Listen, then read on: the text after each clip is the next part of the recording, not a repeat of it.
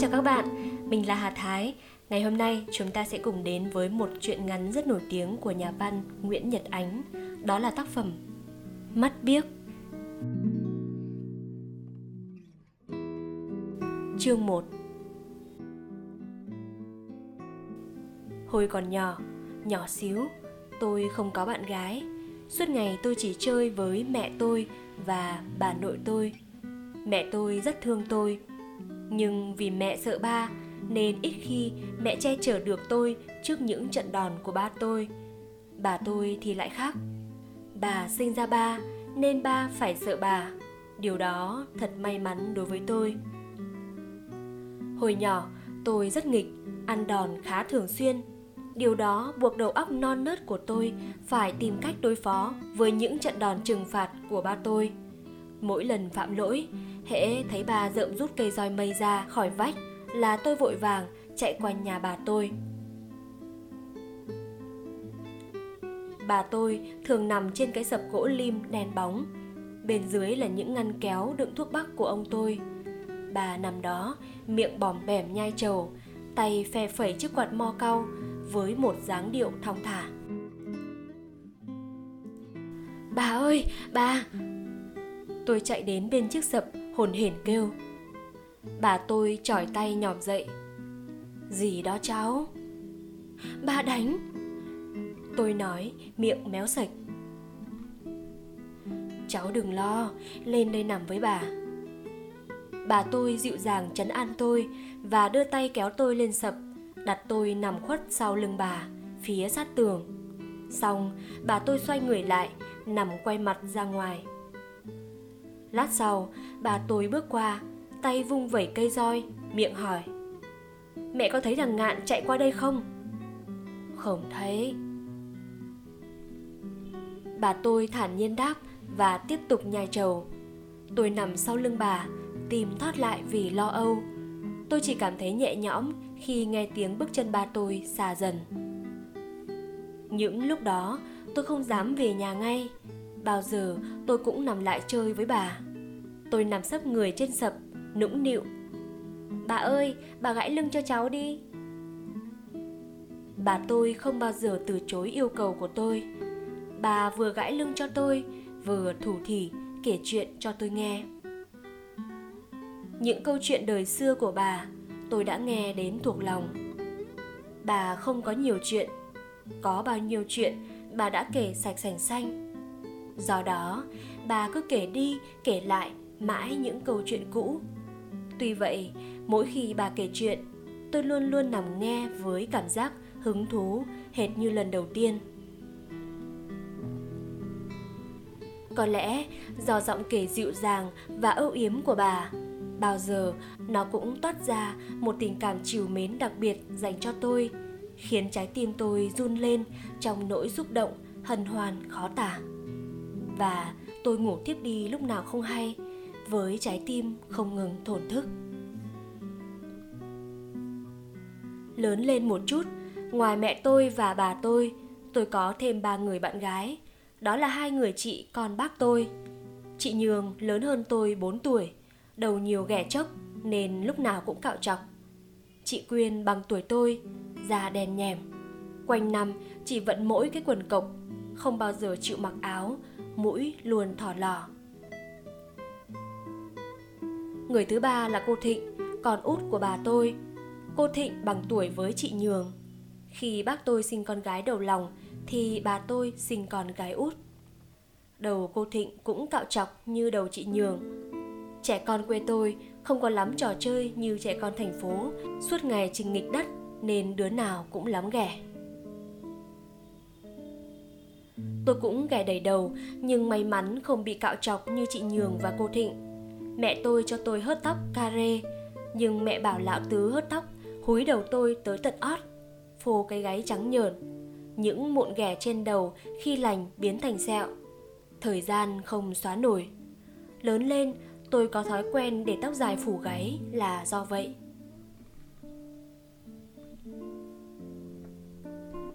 Dạo ấy, ông tôi định xây một cái dãy nhà ngang phía sau nên cho đổ một đống cát cao nghệu ngay trước sân. Suốt một thời gian dài, Đống cát đó là sân chơi lý tưởng của bốn cô cháu chúng tôi. Chúng tôi suốt ngày bò lê trên cát, thi nhau đào những đường hầm sâu hút, hoặc hoài công xây những tòa nhà cứ chốc chốc lại đổ sập. Xây nhà chán, chúng tôi lại vốc cát ném nhau. Tôi với chị Quyên một phe, chị Nhường với cô Thịnh một phe. Chúng tôi ném hăng đến nỗi cát bay mù trời và chui đầy cả hai tai mũi, miệng. Tôi sợ cát bay mù mắt, cứ đứng xa xa, một tay che mặt, một tay vốc cát ném tới. Chị Quyên gan lì hơn tôi nhiều, hai tay nắm cát, mắt nhắm tịt. Chị xông lên phía trước, ném liên hồi kỳ trận. Chị Nhường và cô Thịnh bị cát ném rát mặt, liền kêu thét lên và bỏ chạy.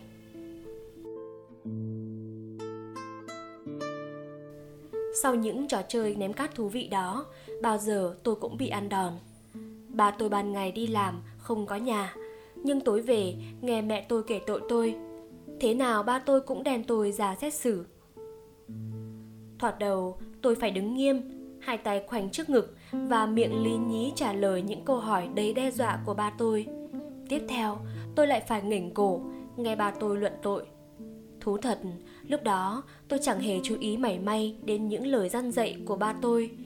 Đầu óc tôi mãi bận bịu vào việc đoán xem lát nữa đây tôi sẽ bị đánh mấy roi và thầm mong bà tôi đang đi chơi đâu đó trong làng sẽ về kịp trước khi xảy ra những chuyện đáng tiếc cho đứa cháu khốn khổ của bà. Nhưng khác xa với những ông bụt trong câu chuyện bà kể, bà tôi chẳng bao giờ nghe được những mong mỏi thầm kín của tôi. Ít khi bà về đúng lúc. Bà chỉ về khi mông tôi đã hằn những vệt roi, khiến lòng tôi thêm hờn tủi và tôi giận dỗi chẳng thèm trò chuyện với bà.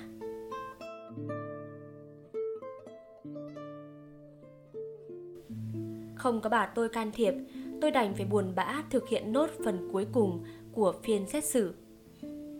Tôi lặng lẽ phủi chân, leo lên bộ ván, nằm sấp xuống. Mặt áp vào phiến gỗ mát lạnh, quần kéo xuống khỏi mông. Tôi nằm im như thế, người căng ra, mắt nhắm nghiền. Không hiểu sao, tôi luôn luôn tin rằng khi bị đòn, nhắm mắt lại sẽ ít đau hơn. Ba tôi vừa đánh vừa đếm. Mặc dù đã chuẩn bị tinh thần, người tôi cứ bị giật nảy mỗi khi ngọn roi quất xuống. Ba tôi không học được cách đánh nhẹ tay như mẹ tôi. Ba đánh đau thấu xương. Hai roi đầu tôi nghiến chặt răng, cố không bật khóc. Nhưng đến roi thứ ba thì tôi không kềm giữ nổi. Bao giờ cũng vậy, đến roi thứ ba là tôi khóc òa. Tôi vừa nức nở, vừa leo xuống đất, chân sửa soạng tìm dép. Khi ngẩng mặt lên, tôi nhìn thấy một đôi mắt lấp ló ngoài khe cửa. Đó là đôi mắt của cô Thịnh. Khi nãy, hẳn chị Nhường và chị Quyên cũng đứng rình phía ngoài. Nhưng đến khi thấy tôi leo lên bán, nằm út mặt chuẩn bị thọ hình, chắc hai chị em khiếp đảm bỏ chạy về nhà.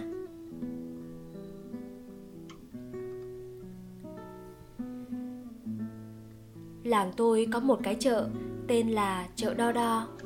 Từ lâu, tên chợ đã thành tên làng.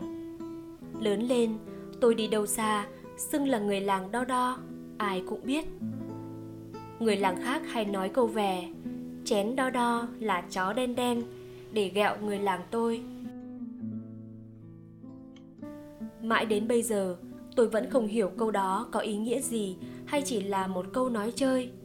Nhưng hồi nhỏ, mỗi khi ai nói như vậy, tôi tức lắm. Tôi cứ nghĩ người ta bảo mình là chó. Chợ đò đò chỉ họp ban đêm, ban ngày chợ vắng ngắt. Chỉ còn trơ lại cây bàng già giữa chợ và những căn lều trống trải, ọp ẹp, nơi bọn trẻ con thường tụ tập chia phe đánh nhau.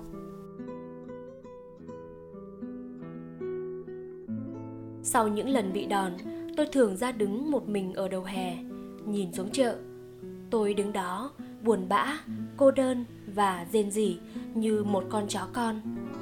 Tôi vừa xoa cặp mông bỏng rát, vừa cảm thấy mình là đứa trẻ bất hạnh nhất trên đời. Và tôi cứ để mặc những giọt nước mắt lăn tròn trên má.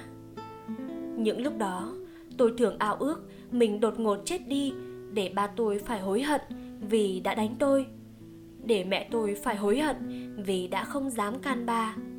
Và cả bà tôi nữa bà sẽ vô cùng khổ tâm vì bà đã chót đi dạo trong một buổi tối quan trọng như vậy. Mọi người sẽ khóc sưng cả mắt. Nghĩ đến cảnh mẹ tôi và bà tôi khóc than vật vã tóc sổ rối tung áo quần xốc xích, tự nhiên tôi thấy mùi lòng không muốn chết nữa nhưng rồi, tôi bất giác sờ tay xuống mông và kiên quyết giữ nguyên ý định trừng phạt mọi người bằng cái chết đáng thương của mình. Dĩ nhiên, tôi không muốn chết hẳn. Chết hẳn như chú hoan đám ma tháng trước, tôi sợ lắm. Vợ con chú khóc như gì nhưng chú thì chẳng nghe thấy gì. Chú ngủ ngủ hoài và sẽ chẳng bao giờ dậy nữa. Mẹ tôi bảo vậy không, tôi không định chết như chú hoan. Tôi chỉ chết chừng 5 ngày thôi. Lúc bà mẹ tôi, ông bà tôi và những người thân khóc khô hết nước mắt, thì tôi sẽ sống dậy trước sự hân hoan chào đón của mọi người. Lúc ấy, mọi người sẽ chen lấn, giành giật nhau để được ôm lấy tôi.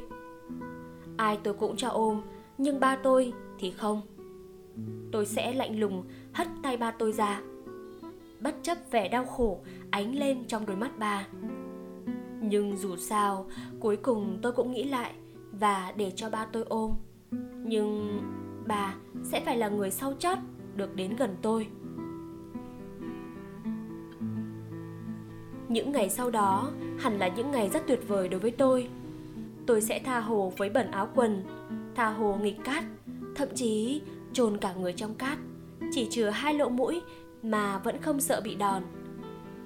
Mãi chìm đắm trong viễn cảnh sán lạn đó, tôi quên bén cả khóc. Trong khi tôi đang nghĩ xem, cần phải dở những trò nghịch ngợm gì nữa với sự tự do quá mức của mình, thì tiếng cô thịnh khẽ vang lên sau lưng. Ngạn đứng làm gì đó? Giọng nói dịu dàng của cô thịnh kéo tôi về với thực tại giấc mơ huy hoàng biến mất và tôi cay đắng hiểu rằng chẳng làm gì có chuyện nghịch cát mà không bị ăn đòn, rằng đời tôi sẽ còn đau khổ dài dài. Càng nghĩ, tôi càng buồn tủi và bất giác tôi rơm rớm nước mắt. Cô thịnh nhẹ nhàng đặt tay lên vai tôi, hỏi, ba ngạn đánh ngạn có đau không? Tôi nức nở đau gần chết. Để cố sức dầu cho ngạn nghen. Tôi khụt khịt mũi và lặng lẽ gật đầu. Cô thịnh kéo quần tôi xuống và thoa dầu lên những làn roi vắt ngang mông tôi. Hóa ra trước khi đi tìm tôi, cô thịnh đã bỏ sẵn chai dầu trong túi áo. Không hiểu do chai dầu hiệu nghiệm hay do tình thương của cô thịnh mà tôi chẳng còn nghe đau đớn nữa. Những ngón tay của cô thịnh lướt nhẹ trên da tôi như những cục bông gòn mềm mại. Sức dầu cho tôi xong, cô thịnh âu yếm hỏi. Ngạn đã hết đau chưa? Tôi sụt xịt. Hết rồi. Hết sao ngạn còn khóc? Tôi chối. Ngạn đâu có khóc. Có, cô thấy ngạn khóc nè. Tôi đưa tay quẹt nước mắt. Đó là khi nãy, bây giờ ngạn đâu có khóc nữa. Cô thịnh không tin lời tôi. Cô nhìn tôi bằng ánh mắt nghi ngờ, nhưng cô không hỏi nữa. Cô chỉ cầm tay tôi, rủ. Ngạn đi xuống chợ chơi với cô không? Tôi biết, cô thịnh đi chợ chẳng để mua gì. Thấy tôi buồn, cô muốn dẫn tôi đi chợ chơi, vậy thôi. Dĩ nhiên là tôi gật đầu liền tôi rất thích xuống chợ. Bao giờ tôi cũng thích xuống chợ. Tôi có thể lượn lờ hàng tiếng đồng hồ, không chán trước các sạp tạp hóa. Mê mẩn, nhìn ngắm những vòng xuyến xanh đỏ, những hộp chỉ màu luôn luôn có sức thu hút đối với tôi và những viên bi sặc sỡ nằm chen chúc trong các hộp giấy vuông vức với dáng vẻ hấp dẫn đặc biệt.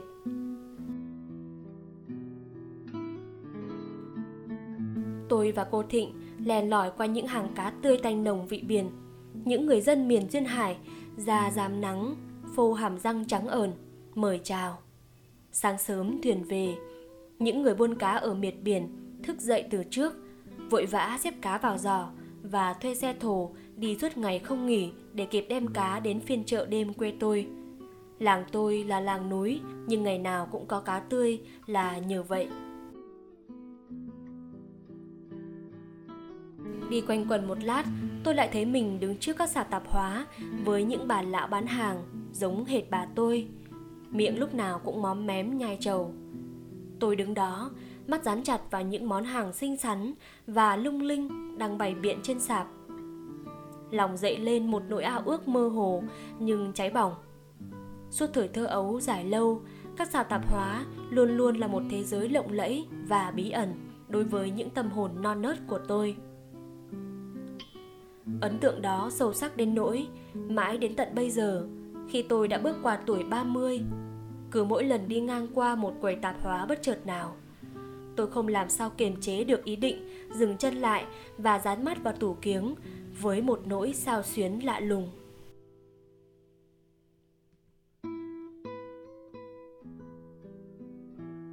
Trong khi tôi đang mải mê chìm đắm trong thế giới đầy màu sắc đó, thì từ giữa chợ bỗng vọng lại những tiếng hò reo huyên náo. Cô thịnh lắc lắc tay tôi. Ngạn ơi, lại đằng kia xem xiếc đi. Tôi theo cô thịnh lần về phía tiếng ồn.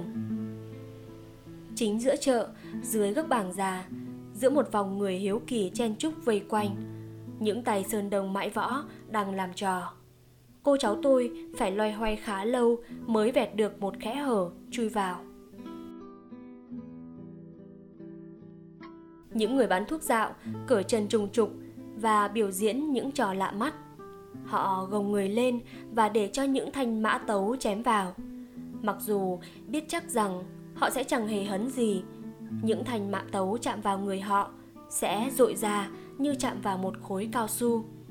Nhưng cứ mỗi lần thấy lưỡi thép bén ngót và lấp loáng ánh đuốc vung lên, tôi đều sợ hãi, nhắm tịt mắt lại. Chỉ đến khi nghe những tiếng suýt xoa và những chàng vỗ tay rầm rầm vang lên. Tôi mới dám hé mắt nhìn. Chống ngực vẫn còn đập thình thịch. Tôi đã xem đám người mãi võ này làm trò nhiều lần. Họ không ngụ cư cố định ở một nơi nào. Quanh năm, suốt từ mùa hè đến mùa xuân năm sau, họ đi lang thang qua các làng mạc, các thôn xóm. Cứ khoảng vài tháng, họ lại đến vùng tôi một lần.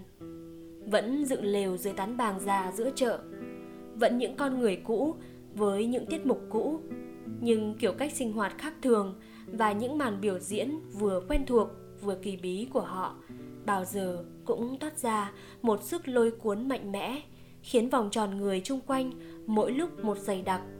Và những người này bị thôi miên bởi những phép gồng, những trò nuốt dao và phun lửa, đã háo hức tháo những cây kim bằng cài ngang miệng túi để móc tiền ra mua những lọ cù là, những chai khuynh diệp, các thứ thuốc cao và thuốc chữa bệnh thời mạo khác. Hồi đó, đối với tôi, màn biểu diễn cuối cùng của đám người phiêu bạt này bao giờ cũng là màn biểu diễn được trông chờ nhất. Sau khi bận rộn và vui vẻ thối tiền lẻ lại cho vô số người xem nhẹ dạ một người trong đám mãi võ tiến về phía chiếc lồng sắt đặt dưới góc bàn. anh ta mở nắp lồng và từ trong đó, một con chăn đốm từ từ chui ra. Nó bò quanh một vòng, vừa trườn, vừa uể oải lắc mình, khiến bọn trẻ con kêu thét lên. Tôi không khóc, nhưng hồi hộp bước lui một bước, tay nắm chặt tay cô thịnh. Trong lúc đó, người vừa mở nắp lồng đi lại gần con chăn anh ta chia tay ra và con chăn lập tức trườn lên cánh tay anh ta. Rồi bằng những động tác uốn éo nó quấn quanh cánh tay nhiều vòng. Sau đó nó tiếp tục nhoài tới quấn quanh bụng Và cuối cùng, nó cuộn tròn quanh cổ người biểu diễn bằng những cú lượn mềm mại nhưng vững chắc. Tôi nhìn sững cảnh tượng trước mắt như bị thôi miên, lưng nổi đầy gai ốc, lòng pha trộn những cảm giác khó tả, vừa khiếp đảm lại vừa hân hoan. Cô Thịnh đứng coi một lát rồi dùng mình bảo tôi Về thôi Ngạn ơi. Cô sợ hả? Tôi hỏi. Ừ, trông ghê quá. Tôi nói. Ngạn cũng thấy ghê Nhưng Ngạn không sợ Ngạn đứng coi nữa. Cô Thịnh kéo tay tôi. Thôi, về đi, khuya rồi. Bộ, Ngạn không sợ bị đòn hả? Lời nhắc nhở của cô Thịnh khiến tôi giật thót và không chần chờ lấy một phút, tôi vội vã bước theo cô Thịnh, lần ra khỏi đám người chen chúc, lòng đầy tiếc rẻ. Khi ngước mắt nhìn lên, tôi nhận ra bầu trời đã đầy sao. Những vì sao chi chít chiếm hết mọi khoảng trống và mỗi lúc một tỏa sáng. Trong khi đó, dường như có ai đã tắt bớt những ngọn đèn dầu lung linh trong chợ. Một số hàng quán đã dọn về chỉ còn trơ lại những chiếc chõng tre đang rút dần những sợi mây buộc. Lớn lên một chút nữa tôi đi học. Trước đó tôi đã biết đọc chữ. Ba tôi sắm một quyển vở thoạt đầu dạy tôi 24 chữ cái sau đó dạy tới vần xuôi rồi vần ngược mỗi ngày tôi phải học thuộc một chữ Tối bà tôi dò lại và dạy thêm chữ mới. Nhiều hôm mải chơi quên học, tối đến tôi chỉ biết ngồi được mặt ra trước trang vở. Hỏi năm lần bảy lượt, thấy tôi ấp a ấp úng, đáp không xuôi. Bà tôi biết ngay là tôi suốt ngày mê chơi, liền nổi đóa cốc cho tôi mấy cái vào đầu. Thấy tôi ngồi khóc giấm dứt, nước mắt nước mũi xỉ sụt. Mẹ tôi hẳn rất xót ruột nhưng không dám lên tiếng. Những lúc đó, bà tôi phạt tôi bằng cách không cho tôi đi ngủ. Tôi phải ngồi học tới học lui con chữ tôi đã quên đến tận khuya lơ khuya lắc. Ban ngày, tôi đã chạy nhảy mệt nhoài, vừa ăn cơm tối xong, hai mắt tôi đã muốn díp lại. Vậy mà lúc này, tôi phải ngồi tụng lấy tụng để những con chữ khúc khuỷu kia đến sái cả quay hàm. Mắt nhắm mắt mở tôi ngồi học khổ sở như một tội đồ. Ngón tay trỏ đè vào con chữ đến thủng cả giấy còn đầu thì gật cà gật cổ đôi khi tôi thiếp đi hồn phiêu diêu vào cõi mộng nhưng miệng vẫn đánh vần theo quán tính. Chỉ đến khi đầu tôi gục xuống và phải mặt bàn đánh cốp một cái, tôi mới sực tỉnh và lại vội vã gào giọng đọc thật to. Nghe tiếng đọc bài ea giữa đêm khuya của tôi, bà tôi lẹp kẹp bước qua, thấy tôi ngồi học một mình, hai mắt nhắm nghiền, đầu gục lên gục xuống đánh nhịp bà tôi giận run người. Bà bước vội lại bàn, cầm lấy quyển vở trước mặt tôi, ném xoạch xuống đất, rồi vừa ôm lấy tôi, bà vừa mắng ba tôi xa xả. Bao giờ bà tôi mắng, bà tôi cũng im re. Bà lặng lặng trên giường vừa đọc sách, không dám cãi lại nửa câu. Mặc cho bà tôi bế tôi lên và nhẹ nhàng đặt tôi vào giường, trong khi tôi đã nghèo cổ, ngủ trên tay bà tự bao giờ nhưng dẫu sao chính nhờ những biện pháp giáo dục khắt khe của ba tôi mà trước khi bắt đầu đi học tôi đã đọc thông các mặt chữ điều mà không phải đứa trẻ nào cũng làm được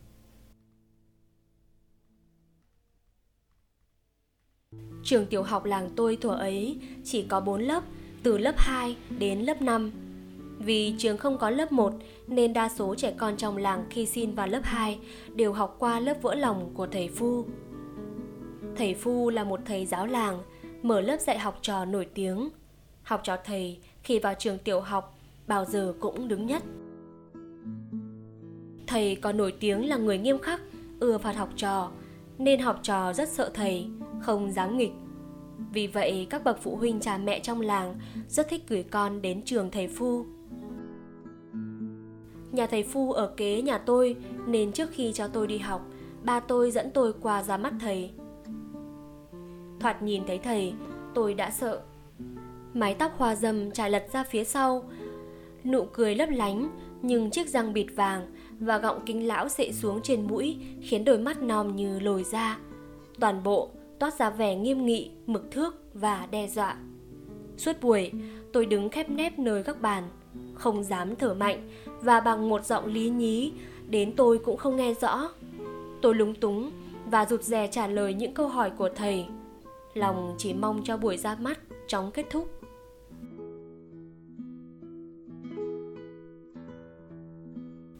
Thầy Phu có hai người con, chị Hạnh khoảng 15-16 tuổi và thằng Hòa, chạc tuổi tôi. Đến hôm đi học chung với lớp tôi, sau này tôi còn biết nó là một thằng bé hung hãn và ngang ngạnh. Tất cả bọn học trò chúng tôi thường xuyên bị nó bắt nạt. Những trò chơi của chúng tôi luôn luôn bị cắt đứt bởi sự xuất hiện của thằng Hòa. Nó tước đoạt thẳng tay những viên bi mù u, những nắp ken đã đổ đầy sáp của chúng tôi và những sợi thun của bọn con gái, thản nhiên cho vào túi và lững thững bỏ đi. Những nạn nhân chỉ biết ứa nước mắt nhìn theo. Không phải bọn tôi không thể làm gì được nó, bọn tôi thừa sức tóm cổ nó, vật xuống đất và dã cho nó một trận nhớ đời.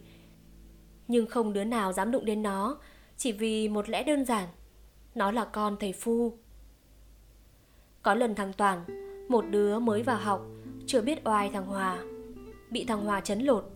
Toàn thọi thằng Hòa một quả trúng quai hàm. Ngay lập tức, thằng Hòa nằm lăn xuống đất ăn vạ, chân dãy đành đạch. Tụi tôi đứng coi, sợ xanh mặt.